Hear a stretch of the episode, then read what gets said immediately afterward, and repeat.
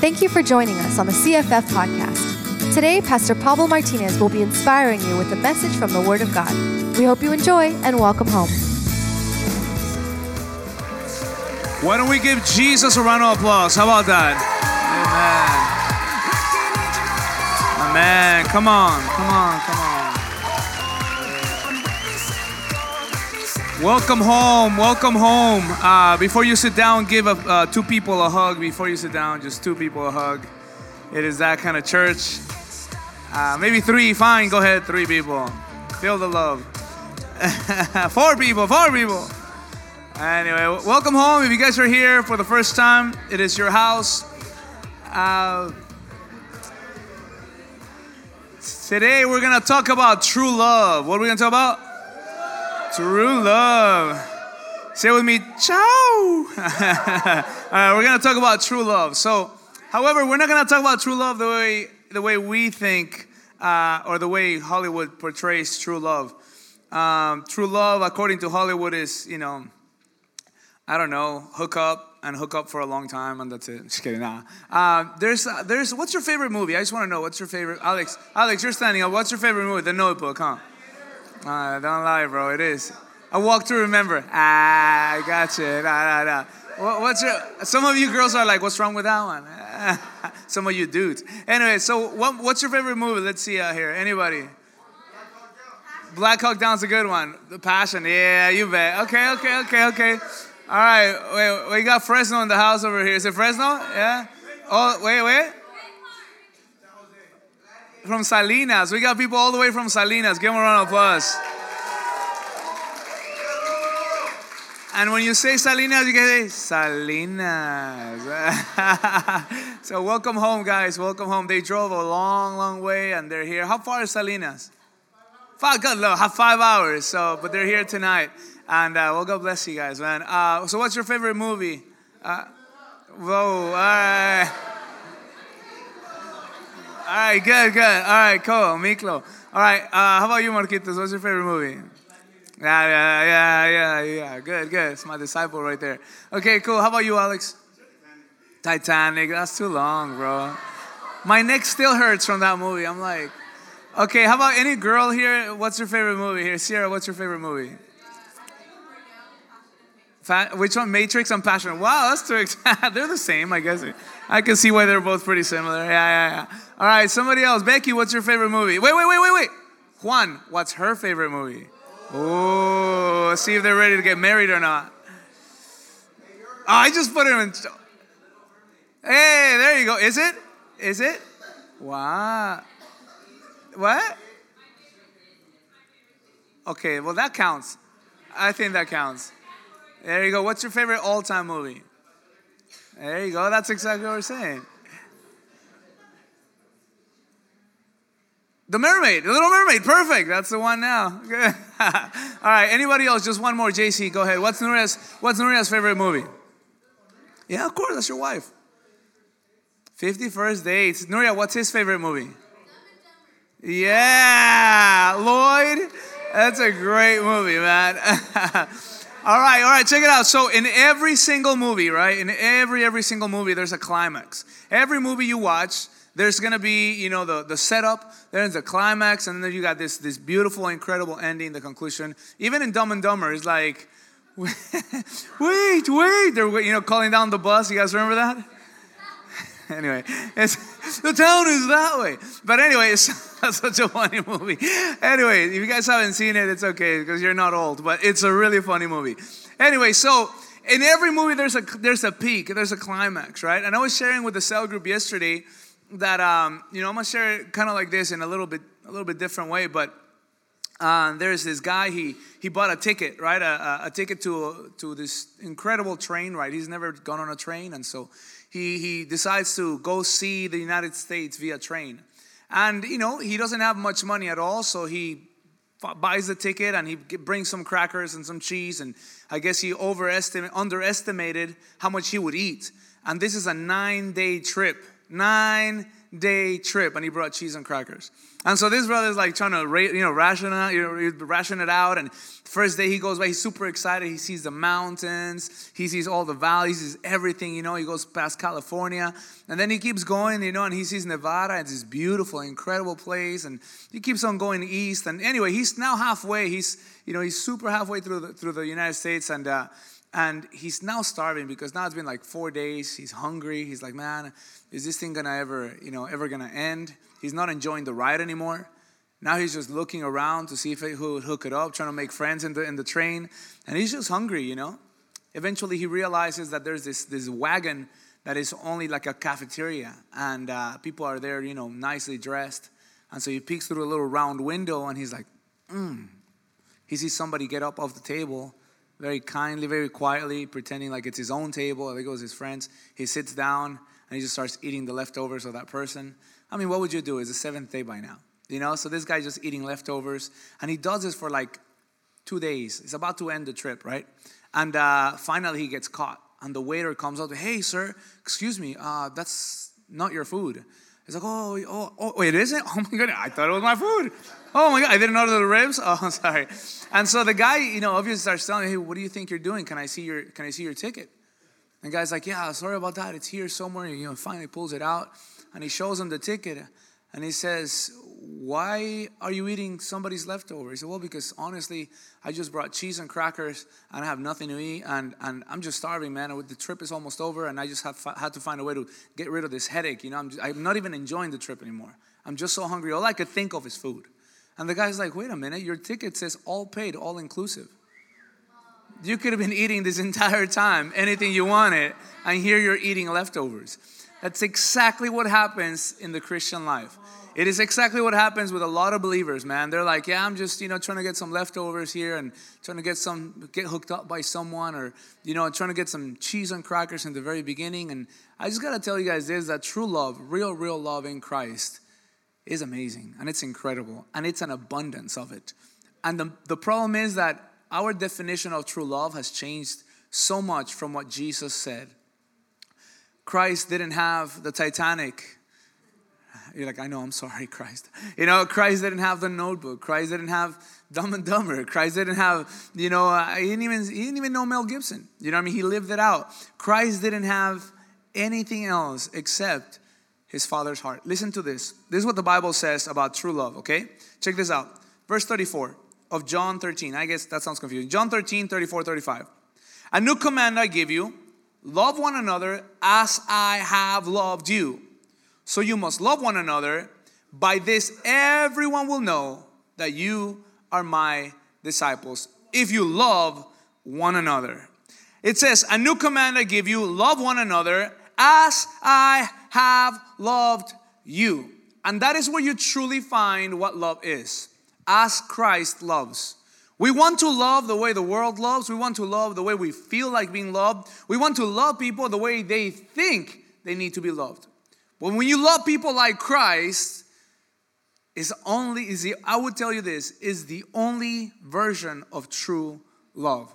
Now, before some of you romantic folk get angry at me, I love my wife, but pleasure is not the measure of my love. Let me just repeat that to you. I love my wife, but pleasure is not the measure of my love. You love God. I get it. Some of you are searching after God, but pleasure is not the measure of your love. You cannot measure the love that God has for you based on the pleasure you feel from Him. And don't get me wrong, there's beautiful and pleasurable times with my King. I love Jesus and I love loving Him. But listen to this, please. If you are in this place, in this church today, thinking and pretending that loving God is always a high, you're in big trouble. Because loving God, although it is amazing and there's incredible moments, encounter moments, loving God must be expressed all the time. Whether you feel good or not feel good, whether you're balling or broke, amen whether you have someone there that is encouraging you or you're the encourager constantly, you and I must learn what true love really means. And true love unexpressed, is it really existent? Meaning, if you don't express love, does it really exist? And how do you know it exists? Let me show you something really, really cool. It says, A new command I give you, that you are to love one another as I have loved you. And then it says, You must love one another. He repeats it again. By this, everyone will know that you're my disciples. If you love one another. In two verses, he says it three times love one another, love one another, and love one another. You think he's trying to tell you something? What do you think he's trying to say? Nah, he's trying to tell us to love one another. But how are we to love one another? Exactly like this. He says, As I have loved you. Now we love each other by saying, "Oh, you're doing so good. Oh, you're you look so good today." And that is great. Don't get me wrong. Sometimes we need that. Sometimes we need it more than other days. But many times love is not expressed that way. If I love my disciples, I will form them. I won't just encourage them. Man, if I love my kids, I will discipline them. I won't only tell them how good and great they are. Because eventually, that good and great will not be enough. Listen to me, please, for just a second. God loves you so much. And if, all you want is an encourager, then all you need is YouTube. but if you want more from God, if you want the full ticket, if you want the full ride, if you want to actually experience what all inclusive means in the kingdom of God, there's something to do. There's somewhere to go, and we're going to go there tonight. Uh, the first point I would tell you, and I, I normally, I'm trying to get into this, this, this mode where I stick to my points because then by the end of the sermon, I only talk about the introduction or something. So I'm trying to get to the points today. But first thing, say with me, it's not about me. It's not about me. All right, so who is it not about? All right, good job. So the quickest way to not have true love in your lives, the quickest way to not have true love in your lives, meaning the quickest way to not experience the love of God in you is this. This is how a person can be miserable. Think about yourself, talk about yourself, use I as often as possible. Mirror yourself continually in the opinions of others. Listen greedily to what people say about you. Expect to be appreciated. Be suspicious. Be jealous and envious of what others have. Be overly sensitive. Oh, that's a good one. Be overly sensitive. Never forgive a criticism. Trust nobody but yourself. Demand consideration and respect. Demand it, okay? Think, believe, and act like you are always right. Mm-hmm. Pay attention if people are not grateful to you for favors shown to them. Never forget a service you have rendered. Avoid your duties if you can. Do as little as possible for others. And remember, it's all about you. That is the quickest way to be a miserable believer. I'm not even talking about non believers here. I'm talking about Christians. I'm talking about people that are supposed to be Christ like, but it's so much about you. So much about you. So you stepped into the right church tonight, maybe the wrong one, depends on what you're looking for, right? But I'm telling you this one thing that I know for sure one thing, and that is how to rejoice in God how to endure, how to keep on going when others seem to stop, how to not tap. This is the way the way I would just tell you when. It's a saying. I don't know if they say it anymore, but when the things when is it when the when the going gets tough, the tough get going. You guys ever heard of that? Yeah. I would say when times become trying, do not stop trying. Right? When times become trying, man, there's some trying times right now. There's some testing times.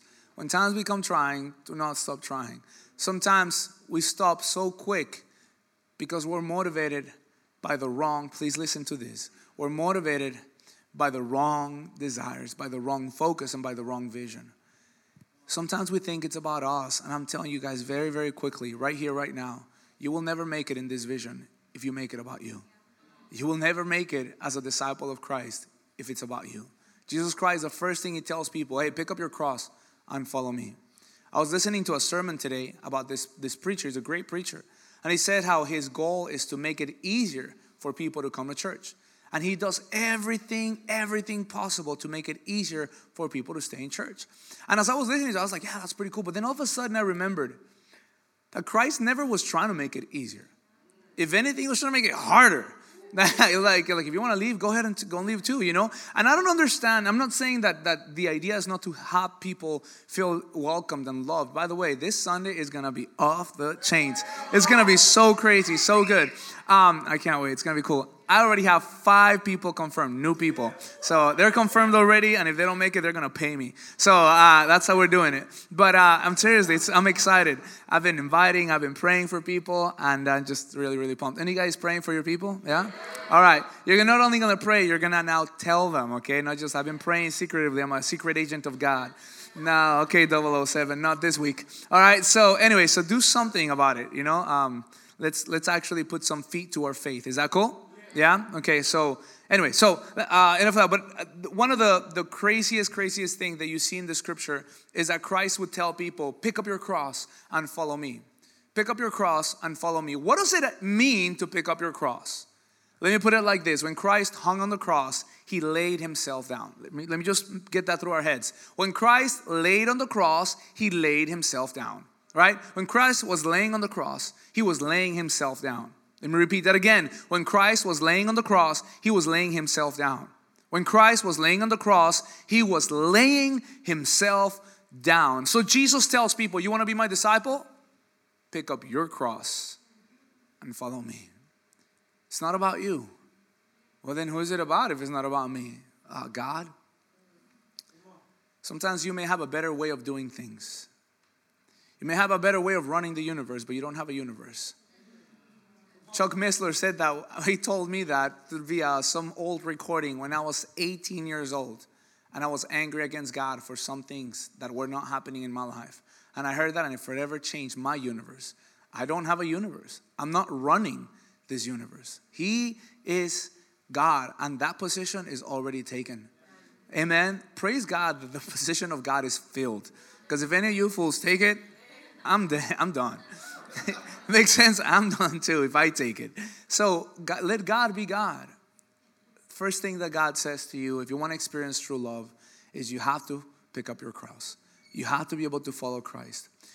You cannot learn Please listen to this. You cannot learn to love like Christ if you don't even like him. You cannot learn to love like Christ if you, if you don't want to be like him. You cannot learn to love like Christ if you're unwilling to accept what he died for. Let me repeat this. You cannot ever love like Christ if you're unwilling to accept what he died for. What did he die for? If you're unwilling, yeah, if you're unwilling to accept what he died for, you could never love like Jesus. Can I say this? I don't ever want you ever ever to get married unless you learn to love like Christ. I would I would tell that girl run for the hills and I would tell that guy just run even higher. I'm just telling you guys to be in a marriage without true love is hard. Might as well it's hard. It's hard. Listen guys, it's hard. But when you learn to love like Jesus in marriage, is awesome. It is bomb. I'm telling you, it's, mm, it's bomb. Like it is so good. I haven't seen my wife in like eight days, so you guys got to bear with me. She comes back on Sunday early morning. I'm, i just can't wait. She's in Argentina, and I'm like, Argentina feels like another universe right now. But uh, I'm telling you, I, I've never missed anybody in my life. I never did. I went to Africa for I don't know how long. I never even texted anybody.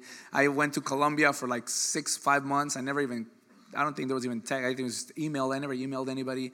But right now I'm like hurting, man. I'm like,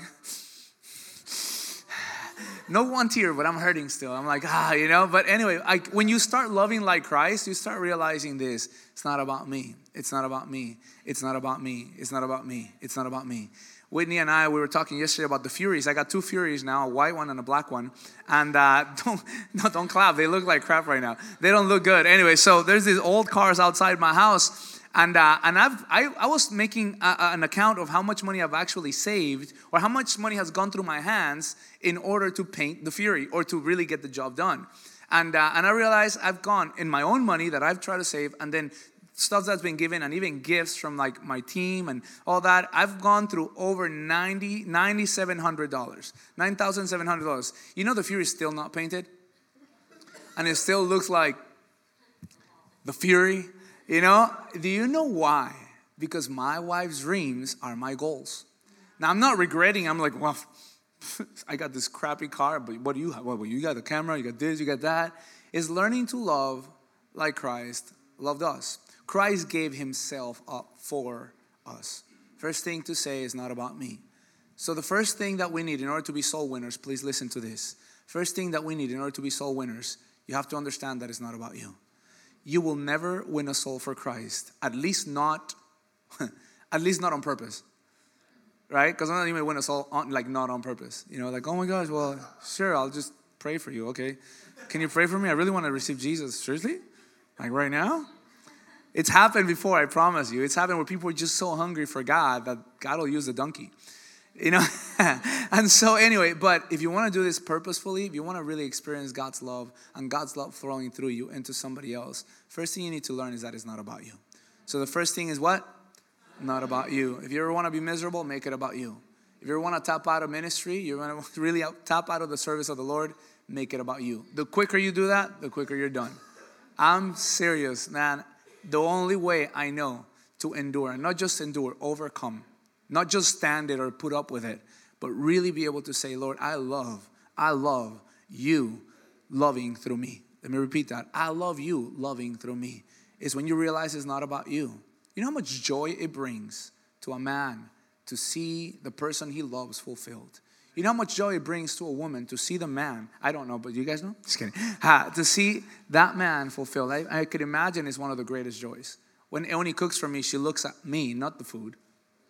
She's like, Did he like it?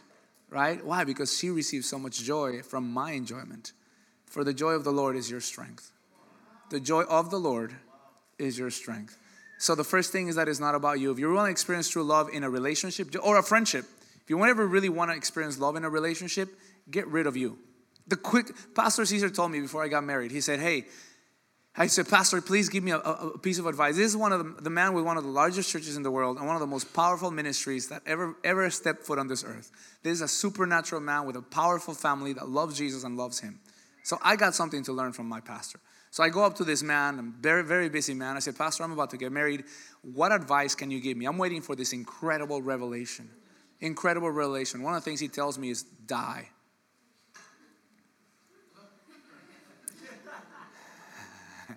and he said, Die to yourself. And then he starts laughing. Ah! Puts his glasses back up. And I'm like, you. And then he says, Don't get married to be happy. I said, well, I already know that one. Get married to make her happy. he said, No, get ready to raise a generation for God.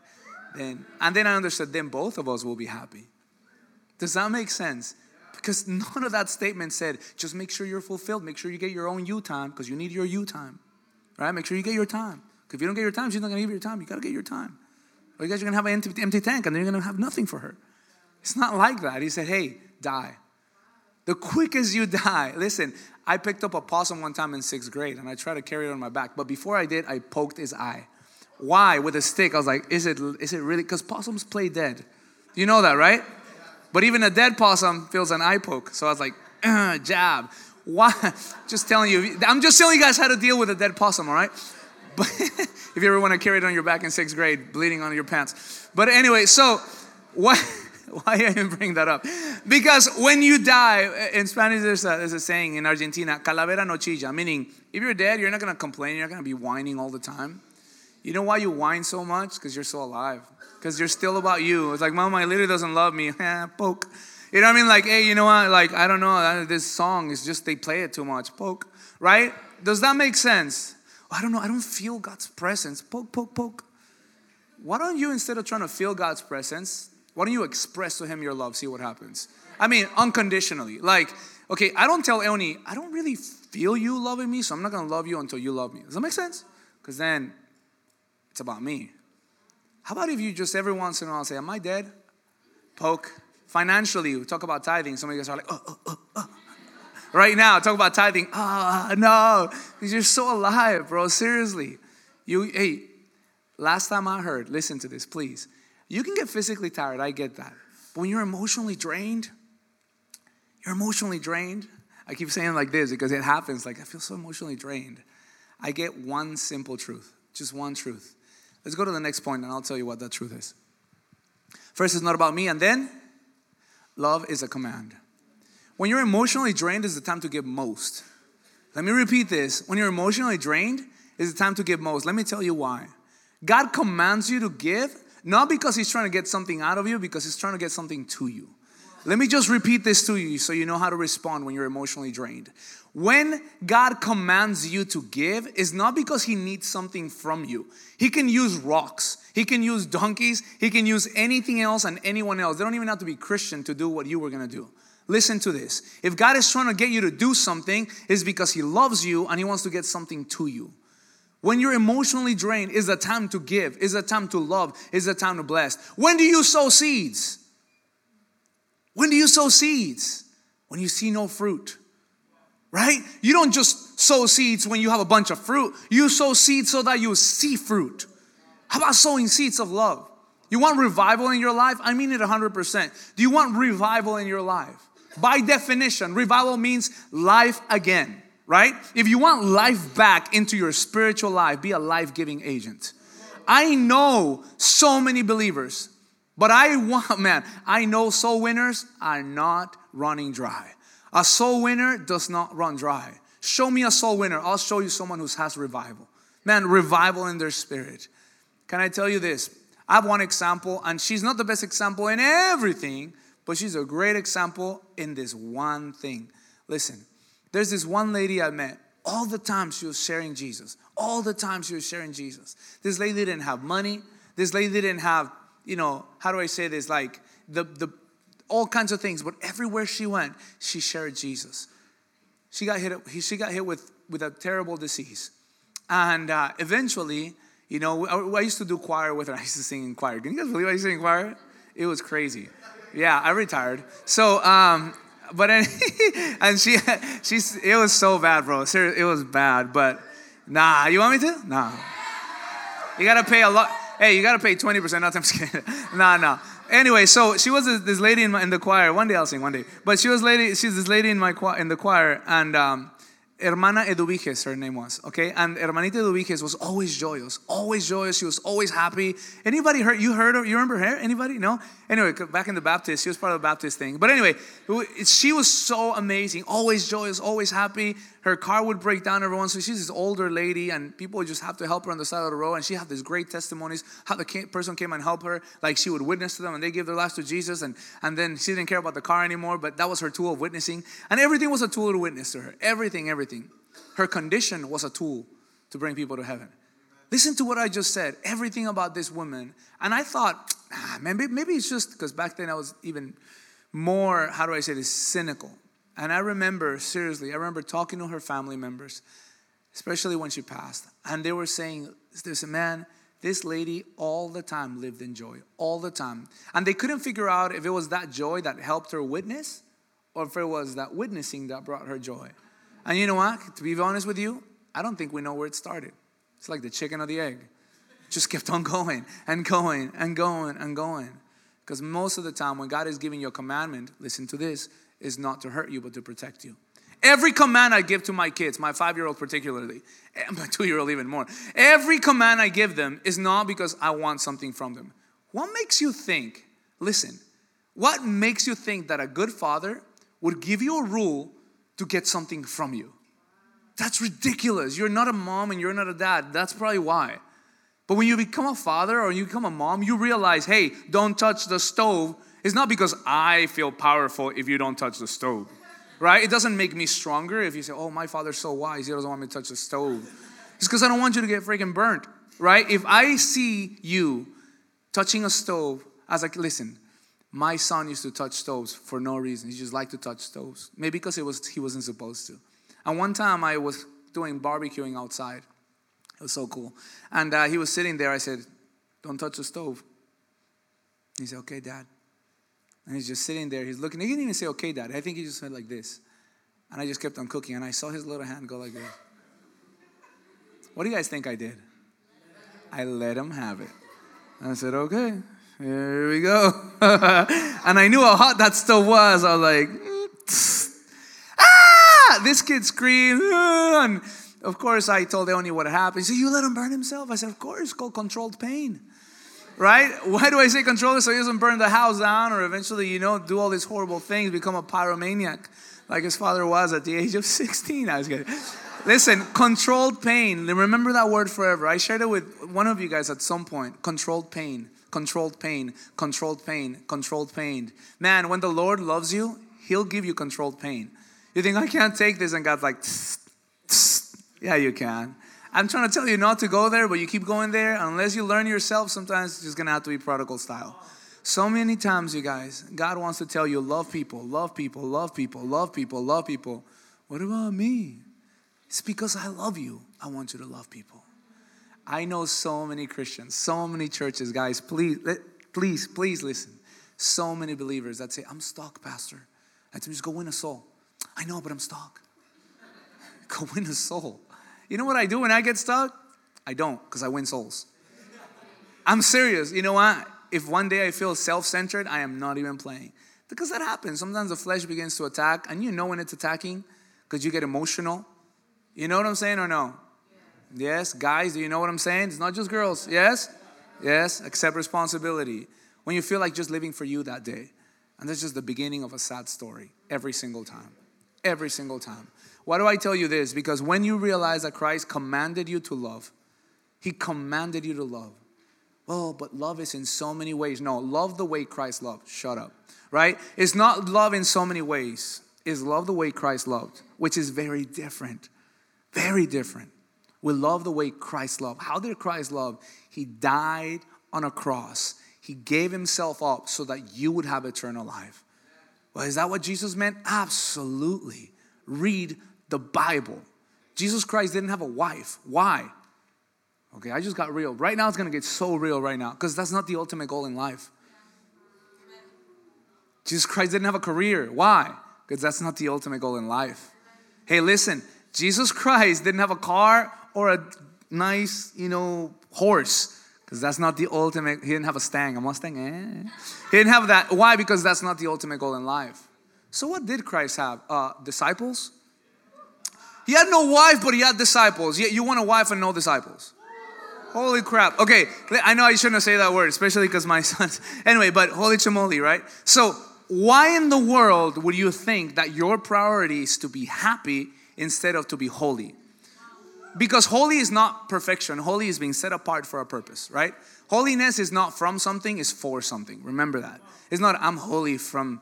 I don't drink because of that. No, it's not. I don't drink because of that. I don't drink because I got all these things going in my life that are so powerful, so important. Listen, there's so many things you can do that are on the fence. So many things you can do that are on the fence. Remember, please, so many things that are on the fence, but you got too much to win and too much to lose. Let those people that have no purpose do all the fence stuff. It's for them, but it's not for a child of God. Why do I tell you this? Because Christ set precedents. He chose to have disciples over. Now, this is gonna sound really complicated and I don't want to mess it up for you. I don't even want to make this a theological statement. I just want you to get the understanding, the feeling of it. Christ said, This is not my family. These are my family, those that do the will of my Father. Yet I grew up in a culture where the most important thing is family. Now, I know I'm attacking some dogmas right now, and I'm gonna get some heat from it from some of you. But the truth is this Jesus Christ said, These are not my family. These are my family. Do you know why? Because Christ had an eternal mindset, not a worldly mindset. Now, don't get me wrong. The, your brother, your sister, your neighbor, these are your first ministry that makes you a minister. So Christ understood that. This is why he said, which is the word for two weeks from now Hey, John, here's your mom, and mom, here's your son. He made sure family was taken care of. However, guys, don't you ever get it wrong. Don't annul your calling because one of your family members wants you to stay with them. If that was the case, most of you wouldn't be saved here today. I'm saying that with all my heart. My mom many times would tell me, Don't fast, you're gonna get too skinny. Right? Te vas a morir. Right? seriously, she would say I was gonna die from fasting in three days. I was like, Mom, seriously? Like, for real? You know, and she's like, No, no, no. I prayed and I don't think God wants you to fast. I said, it's okay, mom, because you know it's you're not God, and that's the end of the story. And that's true. I remember that one time. I shouldn't even go there, but that one time, one time where I was supposed to travel, I was supposed to go somewhere. God told me I was supposed to go, and my mom's completely opposed it. Like said, "No, you're not going." And I said, "Mom, you're just my mom." That sounded really hard for her, and it sounded really hard coming from. her. I was like, "Did I just say that?" especially as a Mexican. I don't know if you guys know, but Mexicans, we like our, our lips fall and our tongue gets purple and our hands fall if you ever raise it against your family. But that's kind of the, the idea. And I said, Look, you're just my mom, but I have to obey God. And then I went on and said, Well, you obeyed God when God called you to do this, this, this, this. And then that was kind of the, that was when I was going to Africa. And that was the end of that story because I know so many things happened in that trip that God did in my life. Why am I telling you guys this? Because even Christian family, many times they want to live at a level that Christ wants you to surpass. I'm going to repeat that to you. Many times your family want to live at a level God wants you to surpass. My own brother and my own sister at some point were not living radically for God. One of them was very much in his in his job, making money, working and doing his thing. The other one was just getting every career she can get, all this university, which is great things. These are not evil things. But God had called me to serve God. Why am I telling you this testimony? Because I had to learn something that to love God, truly love God, and to love people, it doesn't just mean buy them things. It doesn't just mean say nice things to them. It means you care about what Christ cared about first. And that is that their relationship with God is enduring. And it is not just a shadow, it is something vibrant and it is alive. The reason I'm telling you right here, right now, from a podium, these things is because one day, you guys, one day I decided that I wanted what Jesus wanted.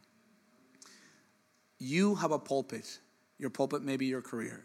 You have a pulpit. Your pulpit may just be your, you know, your bedroom, your, your family, your brother's there, your sister's there. Whatever pulpit God gives you, use it to draw people close to Him. One day, please listen, one day, just one day, God will require of you the time that He gave you and what did you do with it. Winning souls is not a matter of pleasure, it's a commandment to love one another as Christ loved us. Of course, that also has to do with fellowship. Let me go to the next, next point. So, Christ said to love one another, okay? Now, what does it really mean to love one another? Love is a command, and next point. You can't give what you don't have. And so for this, I brought something. You cannot give what you don't have. I've talked about it, but I hope this illustrates it a little bit more. So this is called an oxygen tank. What is it called? All right, cool. So when I when I've gone scuba diving, one of the things I learned when I'm diving is that every single diver has two mouthpieces, one for themselves and one just in case. Why is it why just in case? Just in case someone is without oxygen. Underwater, you can hear things really well. So you're breathing into this, and when you're running low on oxygen, you'll hear.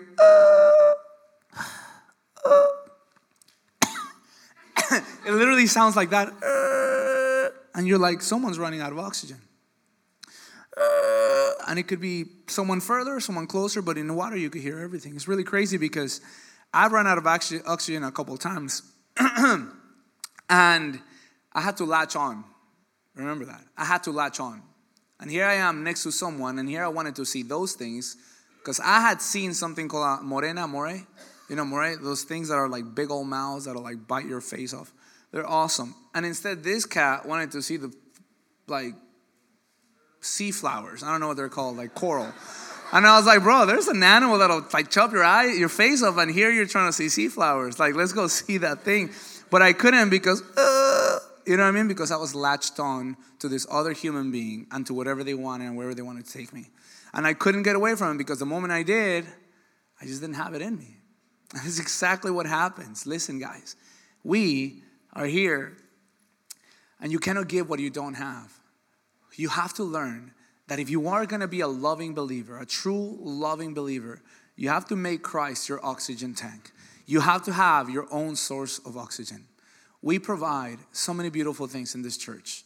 Amazing things, man. There's amazing leaders, people that will love you to death. I mean that. They'll love you through your issues, they'll love you through everything.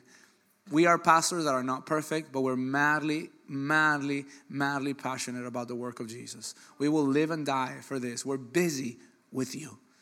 Does that make sense? We want to see the world completely surrender at the feet of Jesus. But the only way we can do this is by each one of you having your own oxygen tank. Otherwise, we will all latch onto each other and no one will get anything done. Listen, when you have your own oxygen tank, when you can say, Hey, God, I got you. You are my source. You are my source. A thousand may fall to my right, 10,000 to my left. You are my source. I don't care what was Listen, I don't care what was the issue with my whole family. All I know is what God called me to do and be. Listen, I don't care what we're going through. Of course, I love people. One thing I know for sure is like on my own oxygen tank. I learned something. I had to live this in my own personal life. If everyone else abandons, I will remain. It's called standalone faith. Do you have standalone faith? Do you have what it takes to tell Jesus Christ, I know what you called me to do, I know who you called me to be, and I need nothing else, just you. Nothing else but just you. I was talking to someone the other day. It was this couple, and I was telling them how the best moment of your life is when you're in your biggest crisis. Because it is then where you learn that God comes through in the worst possible moments. Man, it is not till you get to that place where you're like, oh, I can't. And God's like, Yes, we can. We can do this together. See, when you have your own oxygen tank and you stop depending. Now, here's the word depending. I'm not saying you cannot get help. I'm not saying you don't need each other. I'm not saying we don't need discipleship. By God, we need discipleship. What I'm talking about is the dependence on the Holy Spirit. That even if that's not there, I got the Holy Spirit, I got my marching orders, and I'm gonna follow through with this. I wanna finish with something super simple, right? Let me just say one more thing about the oxygen tank. Oxygen tanks feel super heavy. I mean, this thing is weighing, I don't know, maybe about 20, uh, maybe 30 pounds, okay? So, oxygen tanks are super, super heavy. Listen to this, please. They're super heavy, right? But when you get underwater, they become so light. As a matter of fact, you have to wear weights around you to hold you down. This is cool. Listen, please. Why is it? Because oxygen is tight in there and oxygen floats, right? The density is much less than, than liquid. And so now it's trying to go up to the surface. You have to weigh yourself down. Listen to what I'm telling you, okay? An empty tank, okay, this is wild to me. I, I didn't understand it. How an empty, a tank outside of its place, like right now, it's so heavy. And then as soon as you get in the water, it's like, oh, it's helping me float right? But what if this tank is empty? What if I just walk around this tank in the wrong setting? Listen to this. What if I put this tank on, I strap it on, and I try to play soccer with it? What, what would happen to me if I try to play soccer with it? Or jujitsu with the tank? That would suck really badly, right? A lot of Christians think that God gives you this amazing relationship with Him, this amazing thing, so that you could go play your own thing. So you could go live the way you want and do whatever you want. And it's just a weight, man, it is just a burden. You want to live Christian life and do your own thing, it's a burden. Don't do Christian life. Just do your own thing. Go in the world and at least be that way. Be real. And then at least that way you will know that there's an oxygen tank waiting for you to go in the right place. But many times people try to really just carry around, Marquita, if you can help me out with this, see if you could try to carry around this oxygen tank and just, you know, try to play, oh, let's go to the back, you know. Oh, I chose the wrong guy, dude. I chose the wrong dude. Um, but, you know, but trying to, hey, ooh. Oh, yeah, let's see, give me 20 of those over here. Squats. Over the, over the head, over the head. Over here, papa. A ver si muy, muy. Ah, all right, give me 20 of those lunges all the way to the door. Oh, come on, bro. Let's see. Ah, super hard. Let me see some lunges at the time. All right, one. You. One, two, three, four, five, six, seven. What are you shaking? Seven, eight, nine, ten, ten, eleven. That's getting heavier, huh? 12, 13, 14, 15, 16, 17. You all right? 18, 19, 20. One set. You got to do five sets. I'm just kidding. Now, give a round of applause. Okay, so that thing starts getting heavy, but if you're underwater, if you're in the right place, in the right environment, that would be the biggest blessing of your life. The biggest blessings. Woo! But a lot of believers, they try to live out of the place where God put them in the wrong way. And they think that this Christianity is going to bless them. Walking with Jesus is the biggest burden of your life if you're not walking where He wants to walk. It's called being unequally yoked. So let me show you something. Let's go to the last point, and I'm going to show you this.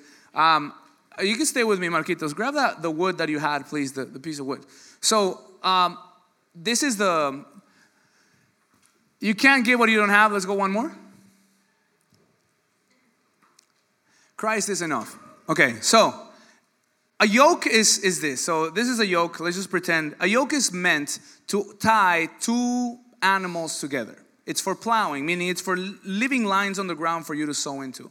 So this is a, a, yoke, and so what they would do back in the day, they would put an experienced ox next to an unexperienced ox, right? They would try to train one with the experience of the other.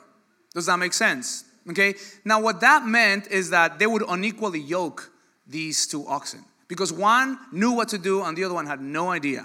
The wild ox would pull every sway, and this one tried to go, eh, he's trying to go this way, and he would get distracted, and then it would go that way. And eventually, though, eventually, if that other ox was not strong enough and was not good enough, or was not experienced enough, or didn't have enough oxen in him to punish the other one when he didn't do things right, he would get hurt.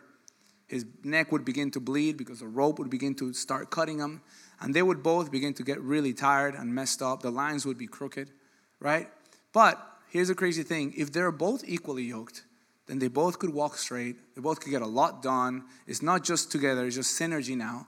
And now they're walking in complete harmony. And it makes sense now. The work is easy, the burden is light because now they're equally yoked, right? The problem is this when you're walking with Christ, and you're still trying to do your thing every time and you're trying to pull in this direction, you're to hurt yourself. You're to, honestly, not just hurt you, you may hurt other people along the way. Why am I explaining this? Because winning souls cannot be done when you're unequally yoked because it's a burden for some people.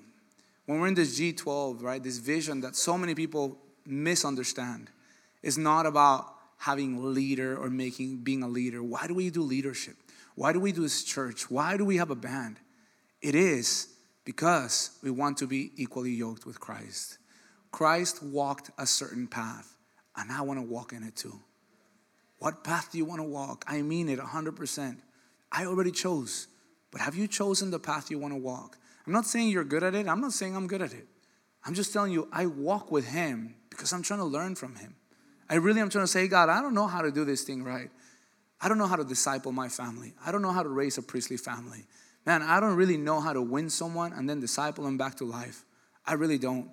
What I do know is, is that you know how, and if I get undercover, if I get yoked with you, if I stop trying to do my own thing, my own way, and I try to do it your way, everything's gonna be amazing. And that's called equally yoked.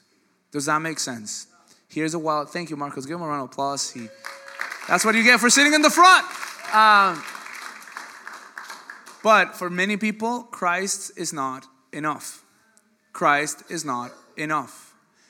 If you are not enough for me, please listen.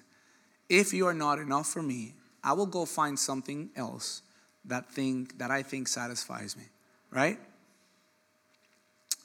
If Christ is enough and you've settled that issue as a believer of Jesus Christ, if He, just He, I'm not talking about ministry, I'm not talking about church, I'm talking about Christ, you are enough. Whatever you have for me that I want and that I love, that is the beginning of a great relationship, the greatest relationship you will ever have. In the beginning, I talked to you about what true love is. And Christ said, To love one another as I have loved you. Christ loved us with everything he had. He gave himself up. He gave everything he had for you and for me. I mean, everything he had. He has nothing else to give. He gave it all. Do you believe that? That if Christ had something else to give, he would have given it. It took everything out of him. And yet, for some, it's still not enough. How insulting it is for you and I to tell Christ, I still am not convinced. I still don't know if you are for me. If I tell my wife, after all her sacrifice and time and all the stuff she spent on me, you know what? You may not be enough. Eoni, thank you for the children. Thank you for the home. Thank you for the encouragement. You got me through so many times. You were there when no one else was there, but you're just still not enough. Hey, thank you for the hugs. Thank you for the kisses. Thank you for the other stuff, but you know, it's not enough. So I think I'm going to try something else. Now, wait here though, because if it doesn't work, I'll come back to you.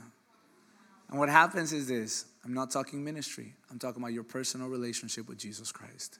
You want to win souls? You want to make disciples? First thing you need to do is let Him be enough in your life. Otherwise, how could you advertise marriage if you don't even believe in it? How could you want a relationship for someone else when your relationship's so jacked up? A person in true love can share that. You know why many people want to get married in this church? Listen, it's not a secret. It's because there's beautiful marriages in this church. It's true. If every marriage was jacked up here, nobody would want to get married. Did you know that? Seriously, people are getting man, people are getting hitched. Doris, where you at? Can you wave your ring around? Hey, hey where you at, Doris? Uh, is that thing shining through the window? Ah, she's knocking on the window like, come, come, come, come, come. So, you know, uh, people, why? Why is it now? Emily and Manolo, you guys got to hurt. Oh, well, you don't have to hurry, but if you can, if you want to. But uh, anyway, so who else do we have coming up? Is there anybody else here? Who? Becky and Juan! Woo! Ciao! All right. Okay, okay. How do we embarrass them more? Because, you know, it's not enough. Anyway, okay, cool, cool. So, uh, but, you know, Louie and Natalie got married now. She's pregnant all of a sudden, huh? I'm gonna do mathematics. I'm gonna be like, well, how many months was she pregnant? I did the wedding here. I'm just kidding. He's really good at that, man. Uh, but okay, anyway, so if you really want people to be saved through your life, enjoy your relationship with Jesus.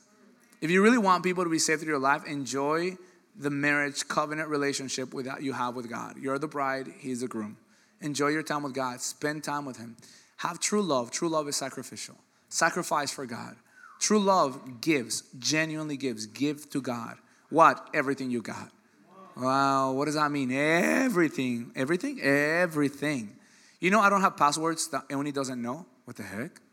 That doesn't make sense, Pastor. Yeah, I, do, I don't. I don't even know my password sometimes. I have to ask her for my passwords. What was my Facebook account password? And she's like, I don't remember. Well, I think I got it to your name or something. I think it's your name. You know, Eoni knows every password. Why? Because she has everything I have. Everything I own is hers everything I am. Seriously, it sounds so cool. So you know why? Because it's so hard not to. It is so hard not to. How could people live with lie? It's so hard to lie. I don't know how you guys have the mind for it. Some of you guys are like, I don't have the mind for it. That's why you get caught all the time, right? Listen, it's got to be so difficult to live in lies. How pressing is it to live a relationship with God without full disclosure? How could you say, God, I want other people to know you. I want other people to come to you, come to you through me. When you're not truly in love with God, I would just invite you to do one thing tonight. Ask God to make you a soul winner. Ask God to help you win souls and make disciples. But ask Him to do it the right way, not out of pressure, but out of desire. The pleasure that there is in saying, God, they will have what I have, they will enjoy what I enjoy. Dear church, we won't win souls and make disciples just because we do G12. That doesn't work. Not like that. G12 does not work without the passion for Jesus Christ. I don't care what method you do in this life, I don't care what it is. Even if it seems to work and it doesn't work out of the love of God for people, it's gonna crumble, it's gonna fall, and it'll only glorify men. I know a group of people that's standing right in front of me that actually do love Jesus. I know I know that you love God. I know you want to live for Christ. This is the time, not tomorrow, not the next day. Sacrifice for your lover. Give to God. What? Time. What else? Effort. What else? Finance. What else? Dreams. What else? Words. Give to God. How about, how about this? Reputation. Have you given God your reputation? Man, I just touched on a point that I should have touched a half an hour ago. And I'm mad now because I don't get the time to do it. Because now, key, now the keyboard's playing, and I'm glad you're playing because then I'll keep going. Listen, have you given God your reputation? That's my rep. I got street cred to keep. Now, bro, it's your reputation. That's the problem. You know, I was looking at the Billy Graham video. I haven't watched in a long time anything. I've been so crazy busy. And yesterday I put Elijah to bed after we had cell group. It was an awesome, awesome night. I think I fell asleep trying to put him to bed. Then I came back. I was like, "What's up, girls?" And then everybody was just there. Pastor, you fell asleep trying to put Elijah to bed. I was like, "No," you know. But anyway, yes. So I finally went. I just sat down in this little couch without legs because they broke the legs, and I'm just sitting in this couch in front of my TV, and I'm like, I'm gonna watch something. I'm gonna I'm gonna treat myself to something. And I had no better idea than to watch a documentary of Billy Graham on Netflix. Holy moly. I was like, I just had an encounter with God right now. And I'm just telling you guys this as I'm watching the life of this man. I mean, this is a Netflix, like, I don't know if it's an original Netflix or what it is. And I'm sitting here looking at this guy. I'm like, Lord, I've done nothing for you. What am I doing sitting here? I've done nothing for you. I can't wait to live for you. I can't wait till tomorrow. I mean it. I cannot wait till Friday so I can share this word with the world. I cannot wait to talk to the next person, to give another phone call, to encourage somebody else. Listen, I was going by my gym, right? And I stopped. I came back. I said, I just went out to the coach. Hey, coach, you know, I just want to tell you, I'm praying for you. Really? He said, Yeah, how you feeling? Because he was feeling kind of dizzy the other day we practiced. And, you know, he's like, oh, I'm doing good. Hey, you came back just to tell me that? I said, Yeah, coach, I'm praying for you. He's like, You know what to say. I don't say, Thank you, what the heck, or for real? I just say, Yeah, you know what my next step is? Do something amazing for him. I'm already working on it. I'm building this intense, huge rack, like out of metal for him. The best thing that a really expensive gyms have, he's gonna have it. He's like, How much is it? Oh, nothing. Don't worry about it, coach. No, what do you mean nothing? I'm not gonna have it for free. Coach, Hakuna Matata. Right? I was like, Don't I got you, coach. I'm doing acts of love, acts of service. I'm praying for him. I'm showing him the love of God. What's my next step? What's my next step? Inviting him. If he doesn't want to come to church, I'll bring it to him. Does that make sense? Hey, I'm gonna have a barbecue at my house with a bunch of guys. Guess what? We're gonna pray for the food for like half an hour. You know what I mean? Like, listen, I love my coach, and because I love him, I don't want to go to heaven without him. Because I love coach, I really do care about these people. I don't want to just go to heaven without these people. I love them. See, true love sacrifices, gives. Oh, Pastor, isn't that a lot of hours? And yeah, but there's a purpose behind that. Everyone that sees it and hears it, they'll know that there was a reason behind it. Why am I telling you guys this? Because I know that you have so much love in you that is trapped behind you. Get rid of you. Stop thinking your finances, your car, your clothes, your account is yours. Get rid of your reputation. Give it to God. Give Him your desires, give Him your heart, give Him your career. He'll make something so incredible out of it. Amen. Amen. Be a soul winner. Be a soul winner. Be a soul winner. Be a soul winner. You want to have a, you want to have a loving relationship with Jesus. Be a soul winner. Get in the right context. Get in the right environment. That's his environment, not yours. Start flowing with God. You will enjoy it so much. Listen, it's not always easy. I'm not gonna sit here and tell you that walking with Jesus is the easiest thing you'll you will have to sacrifice more than anything. But then again, would you really want a marriage without sacrifice? Absolutely not. Would you ever want something great without knowing that it is price? Oh man, that it is so pricey that it actually costs something. Who would run a marathon if it was only 500 meters? Who would call it a marathon? It's called a sprint. Who would climb Mount Everest if it was only one mile high? Am I making sense? Who in the world would want a relationship with God if it was easy? I know who wouldn't God. He would say, No, thank you. I don't like this. Let's do this the right way. Close your eyes with me. I want to pray for you. I want to pray that today you become a soul winner from the inside out, not from the outside in. I've been asking God, God, I want this church seriously to have your heart, not just your appearance. We want the heart of God. We want to win souls and make disciples. But why? Because we're loving God. We're loving Him. We're in love with Him. We cannot wait till the next day to find someone to share the love of Jesus with. Do not go to sleep any day until you share the love of God with someone. That'll be so much easier when you actually have a relationship with Him. If there's someone here that doesn't have a relationship with Christ, if you are here today and Christ is not enough for you, and you still have said, I don't know, I'm not feeling fulfilled, I don't know, I'm telling you right here, right now, right now, this is the time where you tell him, Christ, I love you and I want to know you more. You are more than enough for me. You are more than enough. You are more than enough. Dear God, I want you. I want to say this to you if you don't enjoy Christ now, why would you ever want to go to heaven? Why would you ever want to go to heaven? Get to know Him, get to know Christ. Don't let Him be a burden in your life, let Him be the greatest joy. You will see how exciting life can be. Now, jumping off a plane and a parachute will make sense to you. You won't just be seeking adrenaline rushes, you'll find something greater even in that midst of the incredibly crazy thing. If you're gonna play something, you're going to play it for the King. If you're going to have a relationship, it will glorify God, not just your flesh. Come on. God loves you so much. He wants to do life with you. This is a time where you have to say to God, I, I need you, God. Would you please help me get rid of myself? I want to pick up my cross. I want to follow you. God, I want to be equally yoked with you. Jesus, I'm sorry. I've hurt myself too long in trying to pull my own direction. I want to walk with you, God.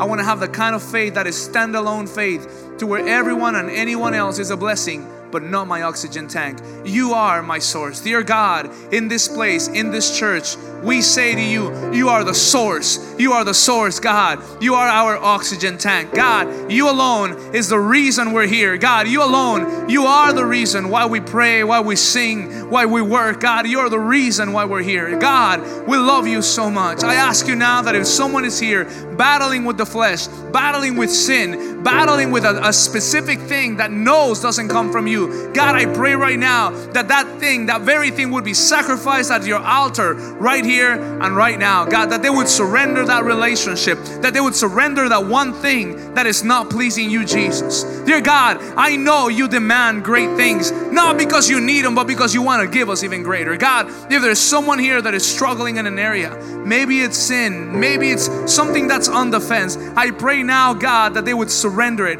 God is asking you right here. Oh man, I get, oh man, God is asking you for something. One of you needs to surrender something. God is saying, You're a soul winner. You're a soul winner. You will bring so many to heaven with you. You will not be empty handed in heaven. You will have crowns.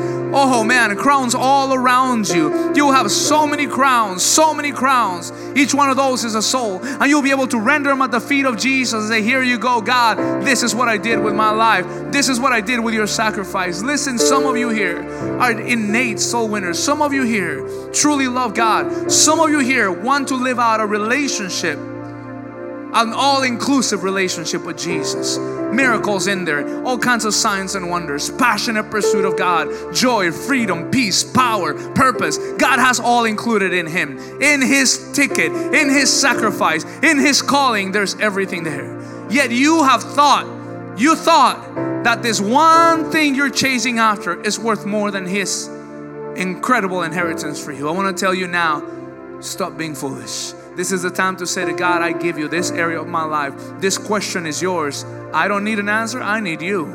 I need you. You are the answer. God, this argument, this pain, this sorrow, this person, this thing, I give it to you, God. My dreams, my hopes, my desires, they belong to you, Jesus. I ask you now, God, that as people lay down their, their idols, as this church, God, lays down their life, their time, their efforts, I invite you to take some knees. I invite you to take your knees in a moment. There's no place closer to heaven than your knees. And just say to God, I give you all that I am and all that I have. God, take it, God. Take it. I need you more than pleasure. I need you more than my own desires, God. I want you, Lord. I want you. I want your joy to be my strength. I want to make you joyous, God. I want to make you happy. I want you to be pleased by me, God. I ask you now, God, please help me, Lord. Help me, God, to love what you love and to hate what you hate. God, I don't want to pull away from you. I don't ever want to walk a path that is the path of least resistance. God, I want to be a soul winner. Jesus Christ, I need you so much. I need you more than ever, ever in my life. This is the time and this is the place, God. I want to be in the right environment. That is where you called me to be, to do the things you called me to do. God, I let go. I strip the weight off. I get rid of everything that is added that does not belong to you. Dear God, in this moment, we surrender at the altar, at your feet all things that are not from you or for you, they are yours now. Everything is yours. Take it away, God. Do with it what you may. Use it, God. Take it away, God. I ask you now, receive it. When I count to three, God will receive your sacrifice. It'll hurt, it'll be difficult. For some of you, will bring tears. For some of you, will just bring excitement. But God, at the count of three, I declare that you will receive their sacrifice. God is bringing to you something that you've been struggling for, you've been fighting for, something that's been holding you back. Right now, maybe it's your character, maybe it's something in there. Hey, maybe it's a sin, or maybe it's something as simple as something good, but that God never put in your life. And God says, What are you doing? This is the time. Offer me your Isaac. Offer me your Isaac. Give me that thing that you want. Give me that thing. I'll give you something greater. Believe me. God, I ask you now that at the count of three, an anointing would fall in this place for soul winning. God, where we strip off completely of the gar of the old garments, God, where we get rid of the chains, God, that hold us back, where we get rid of the image, the image that so many people try to uphold, the image that does not save souls, the image that rejects people, the image that makes us feel accepted, but in reality are being rejected. God, it is so fake, and I ask you now to help us have an image in you, just you, Jesus, just you, Christ. You alone are our image. You alone, God, you alone. You we were created to be in your likeness and in your image. God, I pray right now. I pray right now, Lord, that you help us, Jesus. Help us, God. Right now you may need to surrender your image. Oh God, you need to become. God is putting it in my heart to tell you something. Reinhard Bonnke said this to us in a conference. I remember the night he said it. God has imprinted his image in your life. The Bible says that he made you to his likeness and to his image. Someone came up to Jesus, brought him a coin. And they said, Should we pay taxes or not? Should we do this or not? Jesus said, He looked at the image of the coin and He said, What image do you see in this coin? They said to him, It's the Caesar's. And he said, Then give to Caesar's what is Caesar's. God imprinted his image and his likeness in your life. So give to God what belongs to God. If you bear the image of God, then you belong to God. If you've been created by the King, then that is the one you ought to please. So, right now, we're going to lay our lives down and let God do something great with them. Let Him lift it up. You don't have to do it yourself, He'll do a greater job than you ever will. One, you're going to lay your lay right now your sacrifice at the feet of Jesus. Two, please, God, please, Lord, receive it. Oh, it's hard for some of you. Some of you are consciously doing this and you're thinking, God, I don't know if I can. And God says, Yes, yes, trust me, believe in me. I'll give you something greater. Believe in me. Give me that.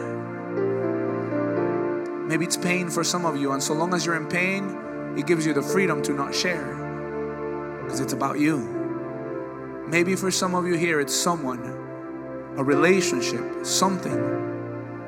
Three, now now lay it down. Lay it down, lay it down. Lay it down, lay it down. Lay it down. Receive it, God. Receive it, God. Receive their sacrifice, God. He's taking it right now. He says, I receive it now. I accept it.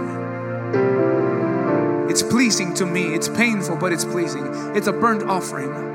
I can smell the sweet aroma of your surrender, of your sacrifice. Let your fire fall, God. Let your wind blow. Give them a new breath, God. Let your fire fall. Let your fire fall. Let your fire fall. Let your fire fall, please, God. Let your fire fall, God. God is receiving your sacrifice. I declare now an anointing of soul winning over your life where you lose inhibition you lose fear. You're getting rid of that in the name of Jesus. He says, I'll take it. I'll give you my image. I'll give you my strength. I got your future. It's set in me. You're standing now on firm ground, on solid ground. All other ground is shaking, but I'm telling you, you're standing on solid ground. Jesus, just you. You are enough. Begin to tell God that He's enough. Begin to praise His name. Begin to tell Him that you love Him that He's more than enough for you. Man, if you're here for the first time, I'm gonna tell you one thing you couldn't have come in a better day. From the very birth, from the very moment that you accept Christ, you understand now that it's not just about you, that there's a world that needs Jesus. And you must tell them, God, I want you more than ever, but I want to share with you, God. I want to share you with others. God, I ask you now, please use us. Tomorrow, divine appointments. Tonight, divine appointments. God, divine appointments. God, I want to get rejected for you soon. I can't wait for someone to say nope, and I feel you saying, I accepted you. I hear you, God. I hear you. I hear you, God. I hear you. I can't wait to make a mistake because I know, I know that a mistake, a so called mistake for you is much better than doing everything right outside of your will. Dear God, I pray right now, I pray right now, Lord, that you give us vision, make them visionaries, visionaries for your kingdom. Let them dream big dreams, God big dreams. Some of you are opening your cell group right now in your spirit. Man, God is giving you your 12 right now in your heart, right here, right now. This Sunday, you're seeing people walk with you that you might have seen once, but there will be one way or another blessed by your life. I declare now in the name of Jesus a different kind of people, a different kind of Christian. I declare a different kind of generation. Jesus, we love you so much. We wish we can stay here all night searching after you. And we tell you, Lord, we want to. We want to keep after you. I want you to do one last thing here. And I want you to set an appointment for God. Set up an appointment. Tell Him when and where you will be, that He will meet you there. A place where you will not be interrupted, where you will have to speak with God and He'll speak with you. Not a place where you will go feel something. No, it's a place where you'll go speak to the Lord. A place where you're going to say to God everything that's in your spirit and in your heart a place where you're going to intercede. That's going to become a place of war, a place of rest, a place where you conquer all things in the Spirit. Set up a place and set up a time, and God will show up. In the name of Jesus, I declare right now. Come on, go ahead and set the time and the place. I'm not just preaching, I'm telling you, this is something God's putting in my heart. I don't ever call myself a prophet, and I will never. One thing I do tell you is this when God speaks, I usually say it. God wants to have an appointment with you. He's waiting for the time, He's waiting for the place. I cannot say amen. I cannot say this prayer is over until you set the time and you set the place. Where, when, what will you cancel for Him? Who will you say no to in order to be with Him? What inconvenience will you have in order to have time with your Jesus? This is the time where you begin to pay a price for a good relationship. This is the time where you give it priority right here, right now. Abba, we love you. We need you. We want you. It's all about you, Jesus. We desperately need you. I say to you, thank you for your sacrifice. Thank you for your blood. You're more than enough for me. You're more than enough for me. I love you, Jesus, and I will love you no matter what, no matter who, no matter when all the days of my life. With my last breath, God, I will praise your name. I will preach of you, God. I say to you now, we love you. We love you because you first loved us. This church belongs to you, God. These are your disciples. We belong to you, God. We are yours. Do with our lives what you must. Jesus, we cannot wait to have an exciting life for you. It is in your name that we pray. It is in your name that we raise priestly families. It is in your name, God, for your sake that will win the world for you, Jesus. I thank you so much. I thank you so much. I want to say one last thing dream, dream, for dreams are the language of the Spirit. Dream, church, dream. Dream, be bold, be daring, start dreaming loud. Dream loud, dream loud, dream loud, dream loud, dream loud. Let the Lord speak and you just say it. Let the Lord speak. Dream loud. God, I ask you that you help these people here, God, become the people you call them to be. God, that there'll be people here that are lawyers, man, that are so passionate for you, Jesus, that we will win cases just by your anointing, God. There will be doctors here, God, that will be so different, God, that will pray for their patients and they will heal before surgery. God, I know, I know there'll be therapists here, God, that they won't have to go that long because why? Because you're with them, God, and a few moments will be better than another therapist years because you have you are with them, God, because you will use them. There will be here, God, politicians that will change policy, God, that will direct cities and nations. God, I declare now there'll be people that'll be in sports, God, that will give you glory, not just with their lips, but the way they play, God. There'll be people here, God, that will raise families that the world will be baffled by, that they won't know why they're so joyous. Your children will make other children jealous and they will wonder what you, your children have. They will wonder what it is, and your children will be so generous. They'll bring them to the house and they will know Jesus Christ because of your children. I declare now that God is pouring out His Spirit on you because you're ridding yourself of that which held you back. This is a special night. God will use you. Be used by God. I am useful, so are you. In your name we pray, God. In your name we pray. We don't want to leave this place, but even worse, we don't want to leave your presence, God. Like Moses said, if you don't go with us, then we don't want to go at all. God, we cannot wait to do life with you. Jesus, we love you. We're in love with you today more than yesterday. I want to keep falling more and more and more in love with you, God. I want to know you more, God. I want to love you more, God. You're worth it, Jesus. Thank you, God, for this beautiful ministry. I know, God, that it's just a seed that will give fruit a hundred and a thousand and ten thousand fold, God. In your name we pray. I cover them with your blood, God. Your precious blood, Jesus. Guard their hearts, protect them, fire them up for your glory. It is in your name we pray. Amen. Amen. You may stand up. Sorry, guys. You may stand up. Give God a round of applause. Um, I was deciding if to go all night, but I know, I know, I know that there's so much. One thing I tell you guys spend time in the presence of God. I don't know if you can feel it, if you have a pulse, but God is working, God is doing something. This is the time to spend time in the presence of Jesus. Go spend time with God. You know what? Tonight, go have fun, do your thing. But if you think you're going to be too tired to spend time with God afterwards, just go spend time with God.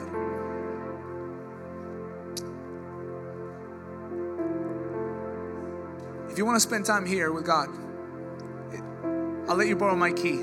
I mean it, I brought it. If you want to go somewhere, APU has a chapel that's open 24 hours a day. Go spend time with God.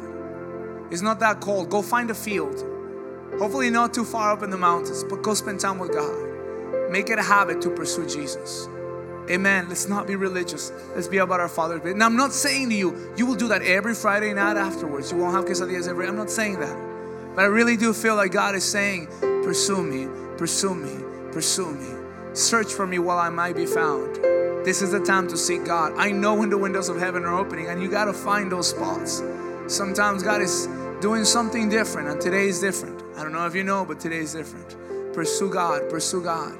It's okay to tell people today, hey, I'm gonna go search after God. Or you don't even have to sound like that. You say, yeah, I'm just gonna go home. But it's not evil if you go eat something. It's not evil if you guys go hang out. You had plans, that's fine. You're not gonna be the bad guy if you say, Are we still gonna eat? We still gotta live? It's okay. But what I am saying to you, if God is putting something in you, obey it. Learn to say no. That's a very anointed word. Amen. I'm gonna give you one last thing that I didn't say, and I think it's very important. The best way to not do something evil is by doing something great. The best way to not do something evil is by doing something great. The best way to do to not sin is by realizing what God has for you today, right now. I would tell you this I would be a really good sinner. And by good, I mean like a horrible one. But you know what? Constantly, constantly reminds me every single day of my life, every day of my life. It's not that I'm married and it's not even my children. It's that my God died for me. He gave everything for me. And who am I to take it for myself? God loves you. He has a plan for your life. Let's live it out. Amen. God bless you guys. I wish I could give each one of you a hug. We love you very much. And maybe give each other a hug at least once. So that comes from your pastor. God bless you guys. See you guys later.